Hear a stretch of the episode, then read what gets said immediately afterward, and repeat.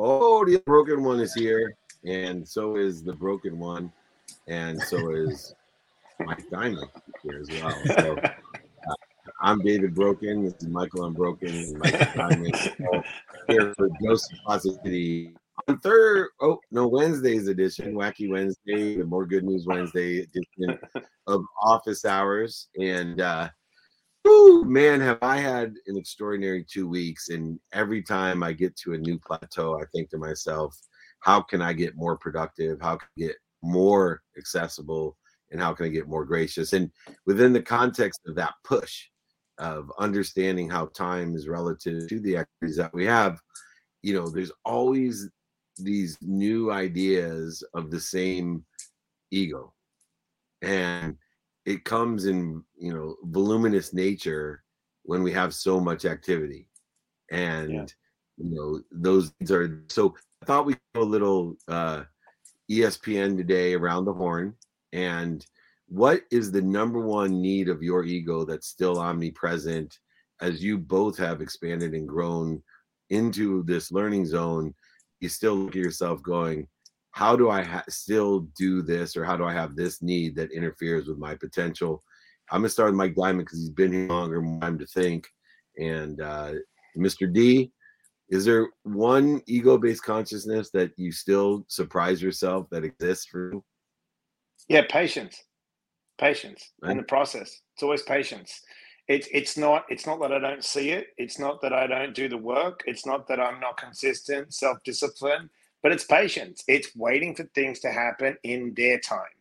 And it's like I said to a friend of mine the other day, right? It's like it's like you you get a picture of some seeds and you go to the the the, the what do you call it the uh, garden and you plant the seeds and you know you've got to water and fertilize the seeds but it'd be like if you kept digging up the seeds and screaming at the soil every day like why aren't you growing quick enough so it's like it's like i have to tell myself every day like shut up shut up like be patient like don't rush. And that's the comparison thing. Because you know this dave and you know this michael. Like like if we get stuck looking at everyone else's journey sometimes even though we're doing the great work like i'm just like shut up slow down. Just just keep being of service. Keep doing the work. Stay out of my ego. So for me it's always patience. I have to just check myself and slow down and just stay patient. I love it. Mikey unbroken before we get to david broken yeah, um, that's an incredible question, man. Uh, and I hope you can hear me okay. I'm at Podcast Movement speaking today. Um, yeah, the, you think thank for taking the time to, to move with us while you're moving yeah, in. Of course, always. Um, it is it is this need. It's actually even proven here. It's the need to be seen. Like it really is. Like to have been an invisible child, to be an invisible guy in my teens and my twenties. It is the need to be seen, but now being seen in the right way not seeing in the way when it was cars and clothes and money and girls and drugs, but being seen because it's in alignment with my mission, my vision, my values, and this this and I'll be honest with you guys, just this desperate internal need that I have to be like, ah, I knew I could do this and I told you I would. That's good. I'm uh, been blessed, as you guys know, speaking with Tom Brady, and it's one of the questions I want to ask him because so many people, you know, wonder is it the chip on his shoulder, you know, to the need, you know, to prove one wrong that made him such an extraordinary goat, or was it something else? For, for me, it's still quite simple, and I had it rare its ugly head today twice, which is very rare. Usually, one time will do it, and I'll feel silly, and you, both times only spent minutes and moments in it. Uh, but both times it, it wasn't a mild case. You know, I, I got very emotionally upset uh, with the need to be offended. You know, and I, and, and I look for the relativity is you know the amplification of my emotions.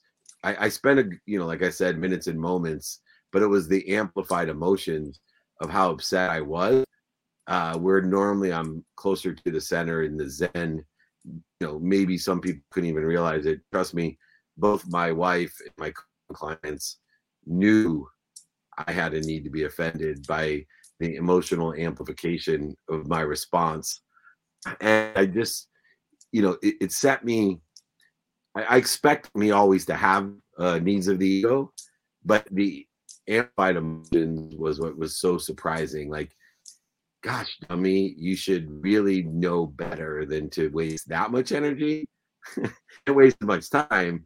But it was a lot of energy. I'm still physically from the second one.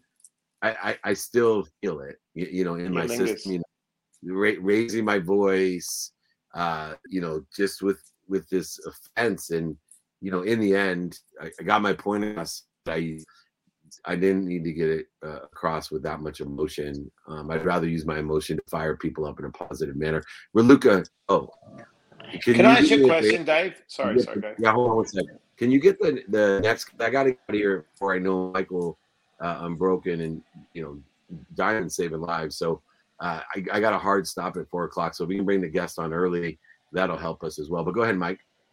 I was going to say, if you're rested, because I've always found if I'm not rested, being an addict, I'm very triggered. If you're rested, does that still have the same effect, or is it when because you work so much? Is it different if you're like if you're rested and you've like it, yeah. you can process? Does that make it? Does it affect you differently?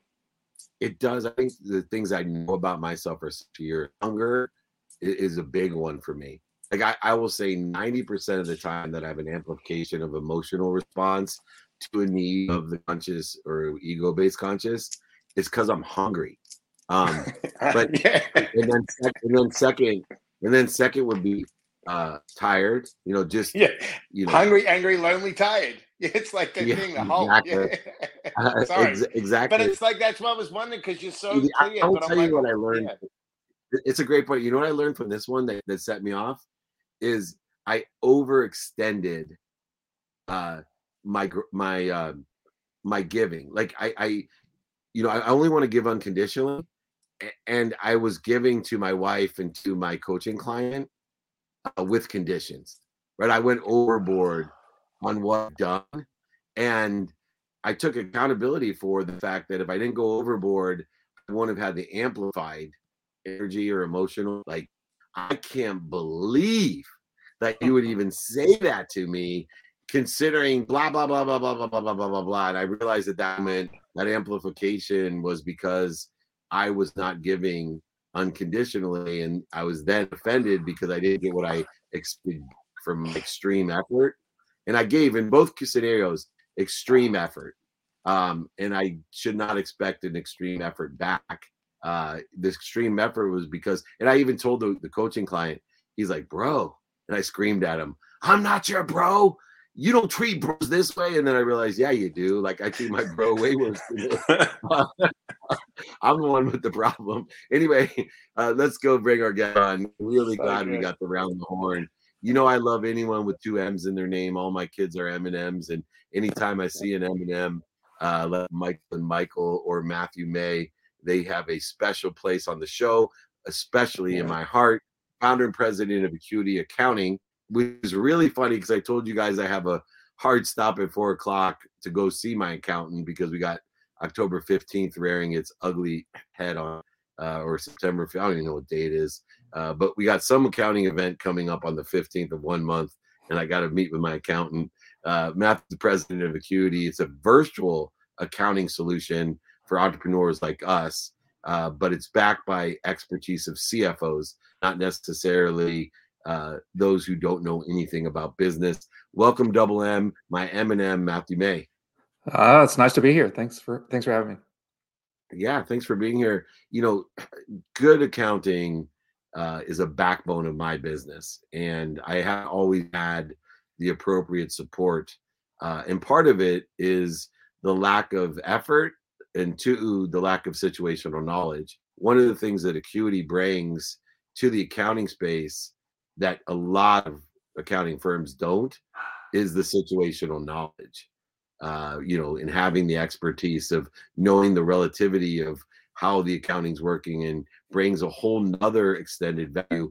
What are some of those principles of situational knowledge that you know your firm is able to provide that are missing for the firms in the past for example? Well, I think it, it starts with kind of uh, just an approach that we have and acknowledging where the entrepreneurs are when they come to us. Uh, many entrepreneurs are like managing their business by their bank account, and you know that's okay to start, right? So there's this journey, this financial journey they're on. We're trying- there's money, long as there's money in the bank account, it's okay to start there. I mean, it really that's that's, depends on the that's one of the ways. to- that's the most common time people approach us, and they're like, they just don't understand the language of business, which is kind of like accounting. I was like, I joke that I translate accounting for entrepreneurs into just English, and uh, so we're trying to take them on this journey from like managing from their bank balance, uh, and then we say we give them some basic education and make them start getting familiar with the regular financial statements. Uh, it's kind of like that's kind of like the first step and then the, the the i guess the ultimate goal is to like move to making database decisions to where you see a piece of data and you know what to act on you know like the easiest example is like for customer acquisition costs a lot of entrepreneurs get that like uh, exactly like if i spend this much i'll get this many clients. Uh, but all throughout their business we're looking for those data points they can grab so they can make database decisions versus hey i got money in the bank. So Matt, let's talk about drink while you think. I did a lot of drinking and I never did a lot of thinking when I was drinking. What a great name for a podcast about Thanks. accounting. I think it's awesome. So let's talk about that because I when I drank, I didn't think. So I love how you take that approach. It's like, let's talk about your podcast. This sounds awesome. Oh, the podcast is great. So, uh, I, the way that came about, my business partner and I, we do everything together. And everybody told us video was really important. And we're like, well, how do we test out doing video, test out doing YouTube? And we're like, what's one thing we can do? And we're like, well, we can drink a beer together every Friday and then we'll just record it and like see what sticks. And so, three years later, uh, we've turned it into a podcast for accounting firm owners. And we have different people around the country come on and it's uh, turned into a fun thing. We turned it into bi weekly. So, that our marketing team doesn't kill us. But uh, other than that, it's it's it's a blast. But yeah, 258 beers we've tasted. So I'll be the only one eligible to come on because I think I'm the only one that still drinks beer. oh no, we've had we've had it doesn't matter. We've had wines, we've had alcohols. It just doesn't go to accrue the count. I, I bring if you want an accounting customer, I bring Jaeger shots and some serious lessons and stories. But go ahead, Unbrokers. Yeah. Yeah, Jaeger is the cause of many of the problems of my 20s, so I will not be joining you with that. Um, that said, Matthew, dude, I love this concept. One of the things I think about often is the importance of understanding and having financial literacy as an entrepreneur and as a business owner. There are certain things I think kind of like layer across all industries. What are some things that entrepreneurs and business owners uh, just across industry need to be aware of and paying attention to when it comes to accounting? Yeah, so uh, we like to break it down in real simple rules, things you can understand. So number one, separate business and personal. So it's real easy nowadays just to separate. I don't even care if the name of the account's right. Like if you have a bank account over here and a bank account over here, put personal in one and business in the other. Like I don't care if the, the business is registered and whatever, just separate it. First of all, do that with banks, do that with credit cards. 90% of problems we can fix there um, just because people then can understand what their business is doing. Um, from there, we keep it really simple. Uh, we start by trying to educate people with simplifying, like only tracking what they need to track. Like an average business, uh, 98% of the businesses, probably in the United States, only have to file a tax return. Well, there's only like 11 items most people have to track. Still, you see accountants overcomplicating this and making people track hundreds of things in different ways, shape, and form. The technology is so great now, we can slice and dice it a hundred ways. Keep it simple at that level, and then only add complexity if it helps the entrepreneur make a business decision. So those are two core rules. Don't add complexity and help unless it helps the entrepreneur, and keep business and personal separate. And what about the communication side? You know, I find one of the difficulties of working with accountants, and you're talking about speaking entrepreneur, is that they don't speak entrepreneur when it comes to the context of time. So a lot of accountants that I work with are, you know, they can you ask them what time it is, they give you the history of the clock. You know, most entrepreneurs can't put that. Uh, they're not available or don't call you back uh, in a timely fashion. And so the consultative side, the financial strategy, the speaking entrepreneur that makes your firm, you know, superior, in my opinion, are all these tangibles that are mostly intangible when you're working with most accountants who think it's okay just to check in a month before taxes are due with a form for you to fill out so they can have their girl type it into QuickBooks. Yeah, totally. Two tips for you there. So, like when you're picking an accountant, there's two things to look for. Do they have at least 20 clients in your industry? Like 20 is kind of an arbitrary number. Do they have at least 20 clients in your industry? Because that's going to be a ton of help. Second is how do they like to communicate? Like our firm, we like to communicate on Slack. If you don't like Slack, you hate us, right? Uh, if you want to be uh, somebody with the phone, there's a bunch of people that are great at the phone. If you want email, there's a bunch of people great at email. So, like primary mode of communication, if you can filter for that, and then industry expertise, top two that make that better. That is great advice, Mike. You had a final question for us? I think you're going to jump. No, no, no. I was, I was going. I thought you were going to jump. And yeah, no. I, I mean, I can't. No, I, I can't. The reason I didn't jump to this guest is because his answers are so effing good. I, am about to go to my I'm, I'm taking notes. So if someone has another question, give them more. Give me some more info. Oh, no, I was just gonna. Mikey, okay. Mikey. Yeah, yeah, I, I love that. The thing that you said about the the the accountants being in your industry, like that never even would have registered to me. And now immediately I'm like, who's the coaching accountant right now? What what I'm curious about is so we have those layers we understand this dynamic of time and communication but one of the things that that i've always got stuck with when finding the right accountant is in that place where it's like once they understand the business are they really doing what's in my best interest and how do you know whether or not that's true yeah so here's the biggest problem in our industry that we face as an industry my company included accountants are great at doing what you ask them to do and just think about that. Like that means that a lot of us aren't really great of predicting what you really need. So my recommendation to people is always to be like like to have to own that on the on on your side because it's your money it's your taxes it's you whatever. So like we go through like tips for people like what they should ask our people even. Uh so like my favorite tips for tax people is always around tax credits. It's like okay what are other tax just asking people and i even tell people do this between june and july because that's when tax people are like idle. You can also do it in, in november because all the other times they're kind of busy or on vacation it's unreal. So there's only like three months you can ask tax people question. I'm not a tax person so i can throw stuff throw shade. So you ask them um, what do other people do at my address? Because tax credits are geo based a lot of times. What do other people do in my industry? Right? And what do what do other people do with the kind of people i hire? Because if you think of the way you save money in tax as an entrepreneur like this is like basic stuff you just kind of have to you don't have to be a tax expert but you have to kind of think like the state governments right they're trying to give credits for hiring people they're trying to hit, like creating jobs right hiring people creating jobs physical space tax property base and um, also kind of some kind of innovation right?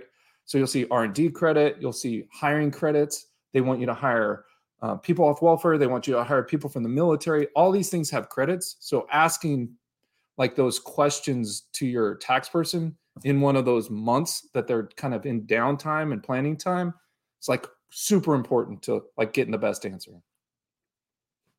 I'm so glad I went with the extra question. See, once again, 100% great answer pragmatic, simple ways to allow ourselves to maximize uh, our efforts as entrepreneurs by utilizing the backbone of accountancy.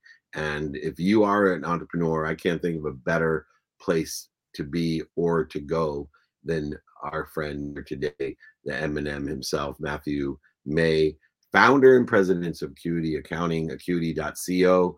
Uh, you may be receiving phone calls after this on my way to the accountant if he can't. only slacks. Questions. Only slacks and Slack. and check our check our uh, check our website too. We only really serve four industries very well. So if you're one of those oh. four industries and you use Slack, then we might be great. If not, check who's good in your industry. Like, we got a big we got a big LinkedIn follow. What are four industries, real quick? Uh, so SaaS technology. So if you have a SaaS or technology product, if you're in e-commerce, if you have a if you want to use cryptocurrency in your business and do it responsibly, and then we have an other professional services, but that's really focused on creatives. So if you're a creative and has a professional service firm, we're pretty good at that. I'll see. I fall into category number four, and so friend. Thank you so much, Matthew May. Everyone out there, it's very clear on what he does and how he does it. And if you fall within those categories, I highly suggest you reaching out to acuity.co. Thanks again, Matthew. I look forward to seeing you soon. Thanks for having me. Let's have a bigger shot together on your show. All right. that was great, wasn't it? I love I love people I love people that know their business and this guy's been around the block a couple times and he knows his business better than anyone. He's a businessman, a coach, an incredible speaker. Coach Bill is in the house, Coach Bill Courtney.com. Welcome to the show, Coach Bill. What's up? How are y'all? Uh, we are amazing, my friend. And you are what I call the true American. I mean, everything about you, you have, uh, you know, build a business with, you know, almost 150 employees or more uh, in the basics of business all over now the world. You also were volunteering as a football coach. Um, you know, just amazing service to our country. Uh, and you too um, has a have a podcast that when I talk about you know this normal type of thing, it's an army of normal folks that you represent on your podcast, and normality is something uh, that we need to understand and, and, get more of. So there's no one better to give us the American dream than Coach Bill. Welcome to the show. Well, um, gosh, thanks. I, I, um, I may need to fire my publicist and hire you. That was pretty nice. I'm, I'm expensive, no problem. Uh, but I'll do it for free today. Uh, but Coach Bill, I tell people all the time, as blessed as I've been in my career and undergraduate and graduate uh, degrees that I have, some some very expensive fine institutions. The most that I ever learned was on the football field, hmm. and I was blessed to play in college. And I people tell me, you know, who taught you that? You know, uh, you know, Master Sha, you know, Sadhguru, Guru Dev, you know, Deepak, Joe Dispenza. I'm like, no, my coach, man, he, he told me to keep on playing. I got too excited when I got beat and too excited when I scored a touchdown. Um, you know, as a football coach, have you been able to apply that mentality to your successful business as a normal folk?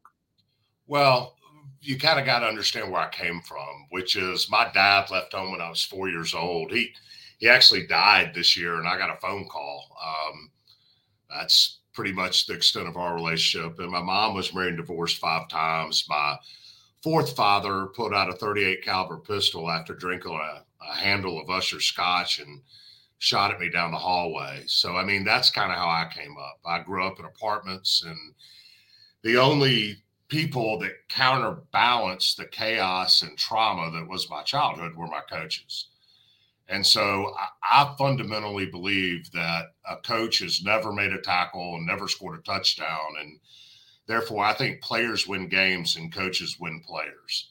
And the coaches won me out of um, some circumstances that, that could have led me down a completely different path in my life. And so when I left college, I was working on my doctorate and I wanted to teach and coach because I thought that was a, a calling um, got married, had four kids in four years. I'm, you can see I'm not the most attractive guy in the world, and I married a dime, and I'm from the South, and so, you know, I just got her, kept her pregnant for four or five years. That way she couldn't get away from me, and you know, by that time, hell, she ain't going anywhere. So, but seventeen thousand dollars a year wasn't getting it done, and so I got into the private world. But in Tennessee, you can still coach as what's called a non-faculty certified coach if you get all this accreditation. And so for 31 years while growing my business, I continued to coach. Coach was my passion, business was also my passion, but pragmatically something I had to do. And so in 2001, I started my business with $17,000 and started coaching at the school called Manassas, which um, was only a mile from the plant and kind of on a wing and a prayer started the business. But Manassas's previous 10 years record when I got there was four wins and 95 losses, and they had 17 kids on the team. That was it. Seven years later, my business is growing, my family's growing, and Manassas improved to 75 players, and we were 18 and two my last two years. And these goofy guys from LA showed up in straight legged jeans wearing a scarf. Nobody does that in Memphis. And um, they left they left Memphis with 550 hours of film, and they made a movie that we thought nobody would see except maybe on channel 262 on Wednesday at two in the morning one day, and a year and a half later, I'm walking down the red carpet at the Academy Awards with George Clooney and P Diddy, and we won an Oscar. So Pete Carroll has become a friend. Yeah, Pete Carroll's become a friend of mine. And he's like, I still don't know how you win an Academy Award coaching football. And I, frankly, I don't either, but it happened. And so that gave me a platform. Um, and I really thought I had my 20 minutes in fame and that was going to be it. But then there were speeches. I wrote that book, more speeches. And the platform is this we can be a forward thinking evolving society without abandoning the core principles that got us there in the first place. Second of all, um, the cancel culture world is so degenerative to our society because we've got to start having conversations about faith and race and creed and societal belief and politics in a very real way, but just do it in a civil, non threatening manner and the same fundamentals of character, commitment, and teamwork, and, and and all of those basic fundamentals, those core values that should serve you well on the football field, serve you much better after the days of playing football are over. So that's kind of the whole shtick. And I was talking about that, and one day I was very frustrated with some political thing that happened. And I watched Newsmax, Fox, CNN, and CNBC report on something that any common thinking man would have said, Oh, I know what happened there. But it was like four different stories, like four completely different narratives about the exact same thing that happened. And I was being interviewed, and I said, You know, there are neighborhoods all over every urban area in our country where you look down and you see the abject, the despair, the loss, and the hopelessness. And as you, it's where you don't want to have a flat tire. And as you pass by, you think, man, somebody ought to do something about that one day, as if that sentiment matters. And it doesn't. And I think we ought to kick that rearview mirror about 15 degrees to left and say, maybe I could do something about that one day. And I truly believe with the way that the, the national news treats narratives, uh, they're never going to fix anything. The dysfunction in DC is never going to fix anything. Rather, I think it's going to take an army of normal folks, just us, people like you and me, seeing a little area of need in your community and filling it. So I said that to this guy in this interview. He called me back six months later and said, I've never forgotten what you said. And I was like, oh, I must have cussed. I didn't, I didn't, you know. And he's, he's like, no. He's like, this is what you said. Do you really believe that? And I said, absolutely. And he said, I want to create a podcast where we go out and find all these normal folks and we explore how normal they are. You know, spouse problems, money problems, normal people problems and explore the amazing things they're doing in society, not because they're part of some NGO or A-lister or government tabbed, because they're they're not doing these things because they're wonderful people. No, they're doing these things despite the normal people difficulties. And those stories should be interesting and redemptive and entertaining, but more importantly, inspirational. So that as we grow our listenership, we grow this literal army of normal folks listening stories, seeing a, a blue, many different blueprints of things you can do in your society done by normal people and hopefully inspire a movement. And we've been on air for 10 weeks. We've been as high as number 10 in the US on Apple, which is insane. Um, and it's resonating. And so now I find myself talking to folks like you, trying to to try to have you know more and more listenership so it can have more and more impact. And um so you asked how football has impacted my life? There it is. Great answer. Mikey d. Yeah like coach coach bill the being i'm in i'm in the addiction space. So when you when you brought up the just your childhood how this will resonate with a lot of people. How did you let go of the resentments? Did you? How did you shift through all that trauma and be able to trust a coach to then allow you to expand and grow and reach your potential? Because when you come from what you came from, it's very hard to take criticism it's you're so traumatized. How did you do that? Because a lot of people, you talk about sensitivity now, right? There's a lot of kids that are traumatized, and like we talk about different movements, it's because they can't take the constructive criticism and they can't forward think. I was, I went through rugby and and acting like I went through a lot of stuff and I was traumatized. But how did you reframe your perspective? And people need to hear that because what you went through is really extraordinary. Well, oh, you know, cancel culture, candid conversation. So I'm going to be just completely real. Uh, it's two ways. Um, when look, I lettered in six sports in high school. All right, so um, I was kind of a triathlete. I'd try anything. Um, I, uh, you know, and and I wasn't. I use that I wasn't the best at any of them, but I was good enough to start at all of them. Um, and it was because that was my escape. And the men who gave me that escape were those coaches. So I, I listened and I and I followed those instructions because that was the that was the only place I was happy, you know. And so um and and not every coach is great, but there were four or five along the along that path that saw in me um, potential and also saw in me the potentially destructive behavior as a result of all this trauma. And they loved me not because I could score touchdowns. They loved me in spite of the stupid stuff I was doing. And they mentored me. And I believe, regardless, absent a sociopath, I believe, regardless of how difficult your circumstances are, that it, you can always feel real people. You can always feel the people who really do love you and really do care and are working with you for your own good rather than their own exaltation. And I was fortunate to have those guys. And the second thing is, candidly, I've always had faith.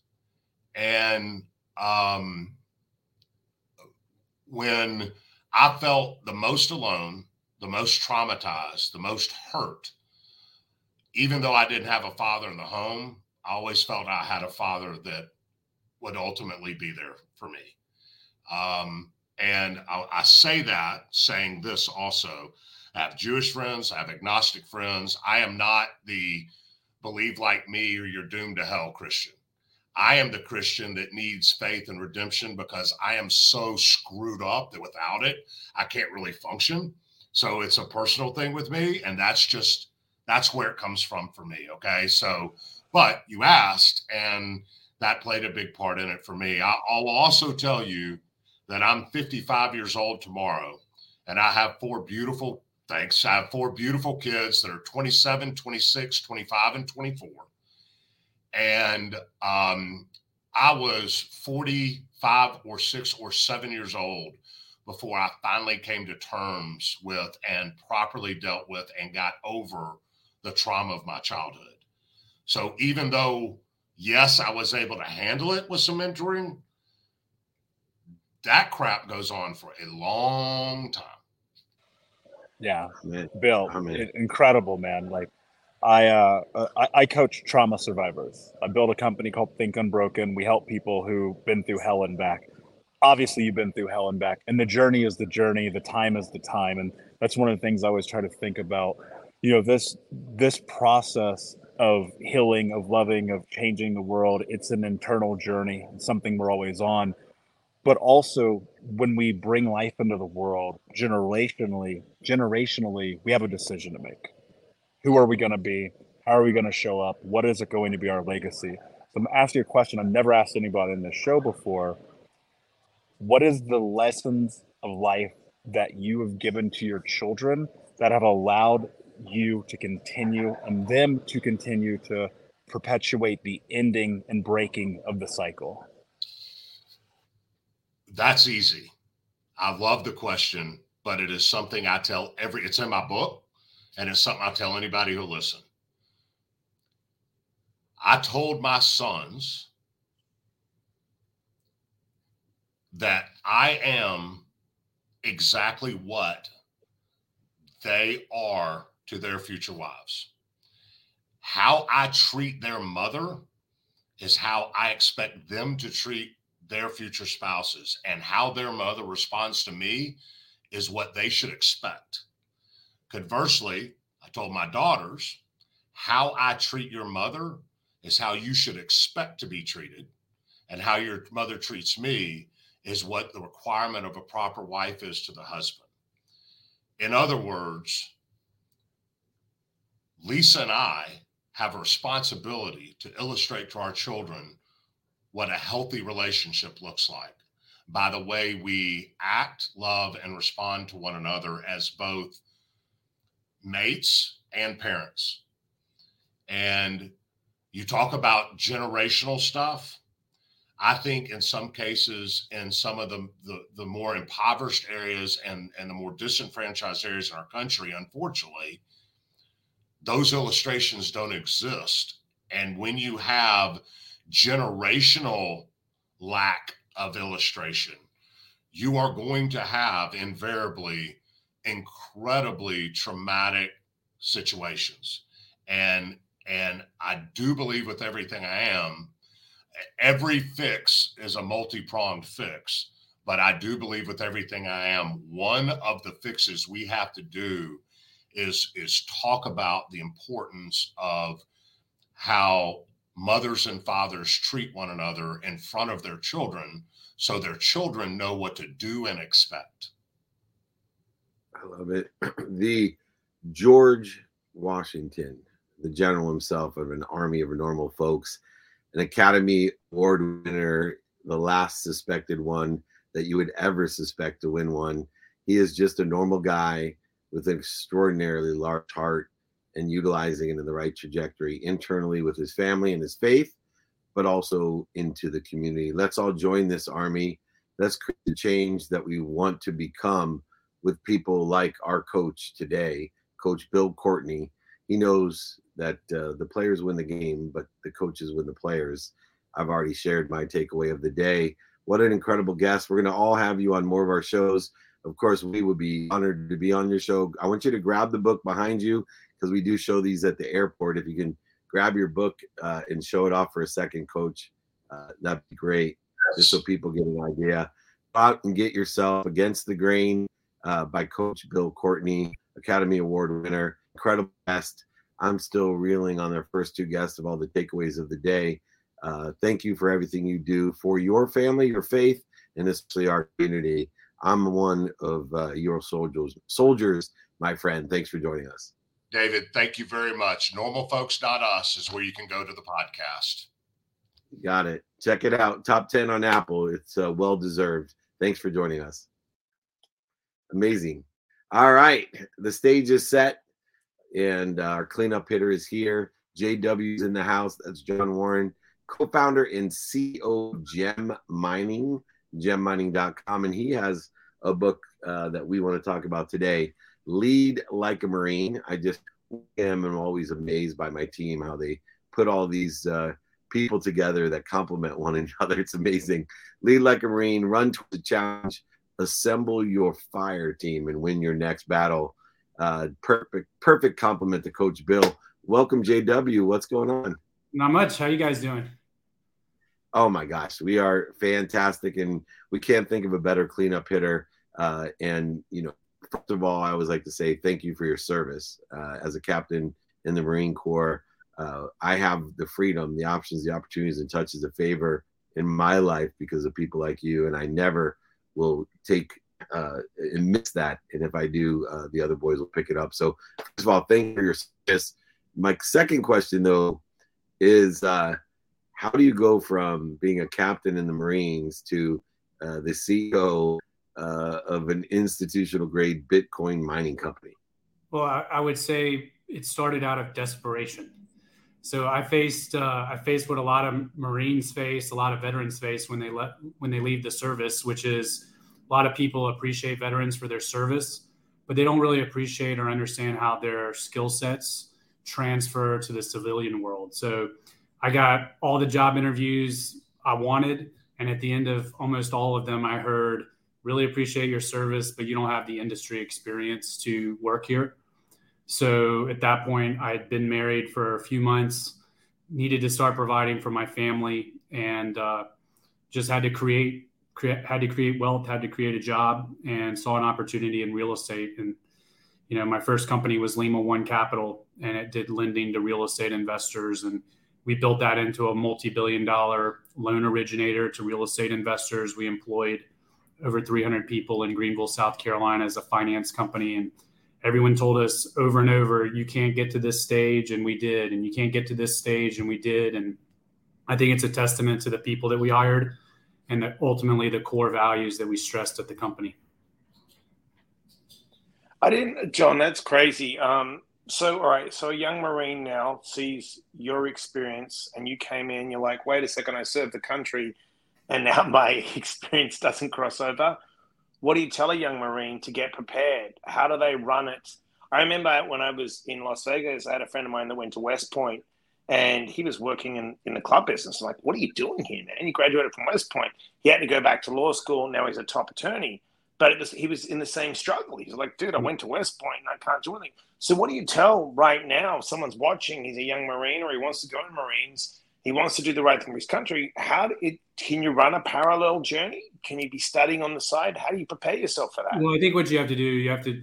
I try to do two tracks. I try to talk to the young Marines, but also try to talk to the the CEOs and the HR managers and kind of refocus them. So from a Marine standpoint or a veteran standpoint, I think you got to have a transferable resume.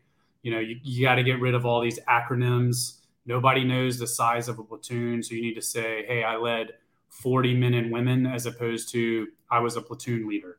So a lot of it's jargon and getting them really prepped for the civilian world. But I think more importantly, it's retraining the CEOs and the HR and all the hiring to understand and it's not just veterans it's everyone right like right now society is plagued in my opinion with this belief that if you don't have a four year degree you can't you can't have any purpose in that company and i think they just miss out so much on a quality workforce because of it. And then and then the other mistake they make they say hey if you don't have industry experience right? Like i was in the lending business. Hey if you haven't been an underwriter before we don't want you. Well, you know, we built a business around the Marine Corps way, which is hire people based on their core values and train them. And I tell everyone if the Marine Corps operated the way corporations do, which is you got to have combat experience, the Marine Corps wouldn't have any people employed in it because no one has combat experience before going into the Marine Corps. So I think it's getting back to your question, I just think it's educating both groups. John, absolutely love that, man. Um, one of the things I think about a lot is is values. You've mentioned it a couple of times now, and and I think it's something that is often glazed over or just looked at as something secondary. When in reality, I believe that values are the pillar and the cornerstone to success in life and business, friendships, relationships, really everything that you touch where does somebody begin? I'm gonna ask you two part question. One, why are values important and how did that translate from the Marine Corps into what you do today? And two, if someone does not have values either personally or in their business, where do they begin? Well, I think the, the first the first question is values are the most important because ultimately in tough situations, and I don't care the industry, whether you're a kid, whether you're an adult, when you come down to difficult situation, it all comes back to your core values. And in the Marine Corps, you know, we stressed fighting and dying for honor, courage, and commitment. Like that's what it really came down to. And when we hired at Lima One Capital, you know, we wanted to hire people that really shared our core values. And those, what we have seen make people successful, I think, is integrity and honesty. And that's hard to find in today's world it's tenacious work ethic, it's grit, it's willing to be a team player. And then the final one is having a little bit of a chip on your shoulder where you got something to prove. And those are the core values that we look for at our company. You know, we doubled in size every single year. That's hard to do. Every single year we doubled. And when we went back and did interviews with our employees for writing the book, one of the questions we asked everyone was, Hey, what are you most proud of at Lima One Capital? And I thought they were going to say, We doubled every year. And every single employee said, I'm proud of our core values. I'm proud that the company had integrity. And then I'm proud of the fact that the company, we embraced something called be blunt and direct. And it was just direct communication in a respectful manner with not only internal employees, but all of our clients, our institutional investors. And I think those things just separate you from everyone else out there.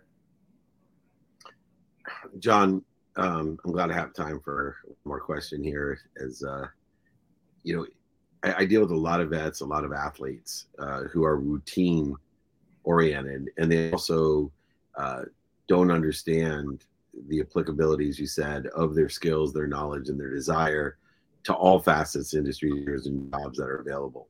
And it's difficult to change that mindset. Um, your team was led by two successful combat veterans, uh, which became two successful entrepreneurs. From my sports background, I have a very similar mindset. Uh, in fact, my motto still is to enjoy the consistent, persistent pursuit of my potential. The commercials for the military are very similar to what I think is the common denominator of all successful people be what you must be, right? A desire that you must be what you can be. There's a variant of that in every advertisement from all of our armed forces. Uh, did you find it difficult uh, in the entrepreneurship to transfer the skills, the knowledge, and the desire into the belief that it's still applicable in mortgages or in Bitcoin or wherever? Because I find it difficult with athletes and vets to get them to believe I'm saying. Uh, I think it's easier to get the CEOs to see when you when you explain things to the CEOs, they're like, "Oh shit, I'm hiring vets, right? I can't get a kid to show up. This guy you're telling me is going to be there, ready to go at 5 a.m. if I ask him." But I think it's harder to convince our vets that hey, you are more qualified than anyone else to be successful. Yeah, I mean, I think in the veteran community, we face a challenge, which is society is pushing on this belief that everyone suffers from PTSD. And I think PTSD is definitely it's real and people definitely suffer from it. And I think we got to help those that really truly suffer from it. But the numbers that they throw out there, I mean, they say, you know, I would say outsiders claim that there's more PTSD cases than the number of people that saw combat, and that's just not possible. So I think what we stressed was post traumatic growth. Uh, it's something that General Mattis talks about, and I think it just doesn't apply for the military. It applies for everyone that has tough times and challenges and shows grit. That the vast majority of people are stronger from struggling, not weaker. And I think you know we got to stress that with veterans, and we got to stress it with a lot of other people as well. Great points, and thank you again for providing all three of us uh, not only emblematic way of utilizing our grit in the trajectory where we want to be better, but also helping other people. I know both of my friends over here deal with tons of vets, and I do too in a variety of different ways.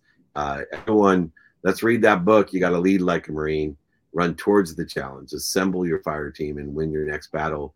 The mindset, the heart, and the set of extraordinary combat veterans and successful entrepreneurs, a deadly combination for success. Thanks for joining JW. John Warren, come back and visit us. Have a good one. Thank you. Amazing. Woo, I want to congratulate my team again. What a day. No, I, I watch some big TV, and I know this is a TV program. It's probably my most successful office hours. It has big guests as any NBC late night show. You guys have been on it. You understand it. You've been around it. But it wouldn't happen without my team that somehow not only gets these extraordinary guests, but gets them to complement one each other. I'm going to give my takeaway first before I got to get to my accountant before I get all the advice that we got from our friend uh, Matthew May. Uh, I just can't get it in my mind, right? Great coach, and you got great coaches, right? Great players win the game, but great coaches win the players. And I get choked up thinking, know, study it and apply what I learned to it. Uh, but I want to compliment both of you because you are great coaches that are winning the players, and the players that you're winning, you're saving their lives. Right? At least all I do is help people make a lot of money, help a lot of people, and have fun. but you literally, both of you are saving lives by winning those players. And, I, and that that takeaway is a big one. You'll see it on my threads tomorrow. I'm sure I'll quote it in the next 16 speeches. You'll get sick of it. You'll roll your eyes saying, Coach Bill's turning in his uh, home his kids. But anyway, that's my takeaway. Michael D, what is yours be? You know, Bill really moved me with what his adversity that he faced. That's really kind of craziness. Like people talk about their problems and issues, but what he went through. But what really resonated with me with all our guests is you've got to do the re- the work yourself. Mm. You've got to find and and you've got to specifically know what you want. And I loved our first guest. He was like In-N-Out Burger in the sense of we don't care what the competition does. This is what we sell. If you don't like Slacker and you don't like this, this is what we sell. And I love yeah. that. Like I'm an interventionist and I'm one of the best. And this is what I do. And I'll get you into treatment. And if I know someone that needs to deal with trauma, I'm going to go to Mikey Unbroken. And if I know someone that needs like ed- education advice on literacy, I'm going to go to Dave Meltzer. Do you know what I'm saying? And I think that's it, it moves me. I was like, know yourself, know what you want, and be specific. Mm. And just say, this is what I do and own it. And that really, really moved me, all guests like that. I love that. That's a good business point for everyone. Do you know, All right, I'm broke. Like, sorry, go ahead. Mikey boy.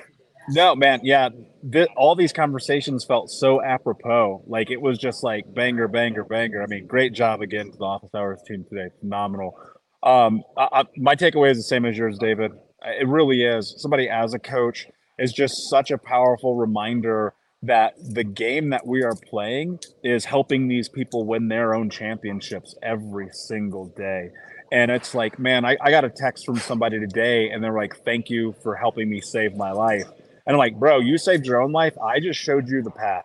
That's all. And and coaches win players. And that is like I'm literally going to write that down. It is going to go over my office. It is something I'm going to read every single day as a reminder of like why we really do this.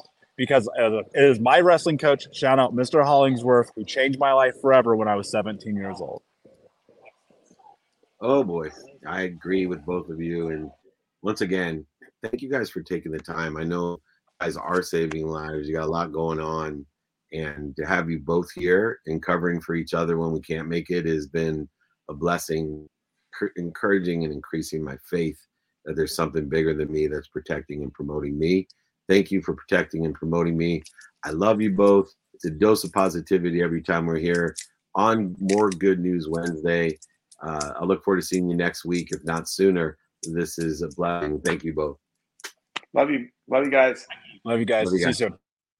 All right, everyone. That's about as good as you can get. We got a meet up tomorrow at Chapman University, 4:30 p.m. Go ahead, email me, David at dmeltzer.com. Join our text community. The text number is right there uh, to get alerted of all the different meetups, VIP dinners, speeches, free Friday trainings, etc., etc., etc. We want you to be part of community people that want to help each other and know people who can help each other. That's what we're doing here every single day, man. Big, big, big, big, big, big shout out to my team, including Raluca and Gigi, who are here covering the globe uh, for us at office hours. But remember, most importantly, be more interested than interesting. Be kind to your future self and do good deeds. We'll see you tomorrow. Have fun.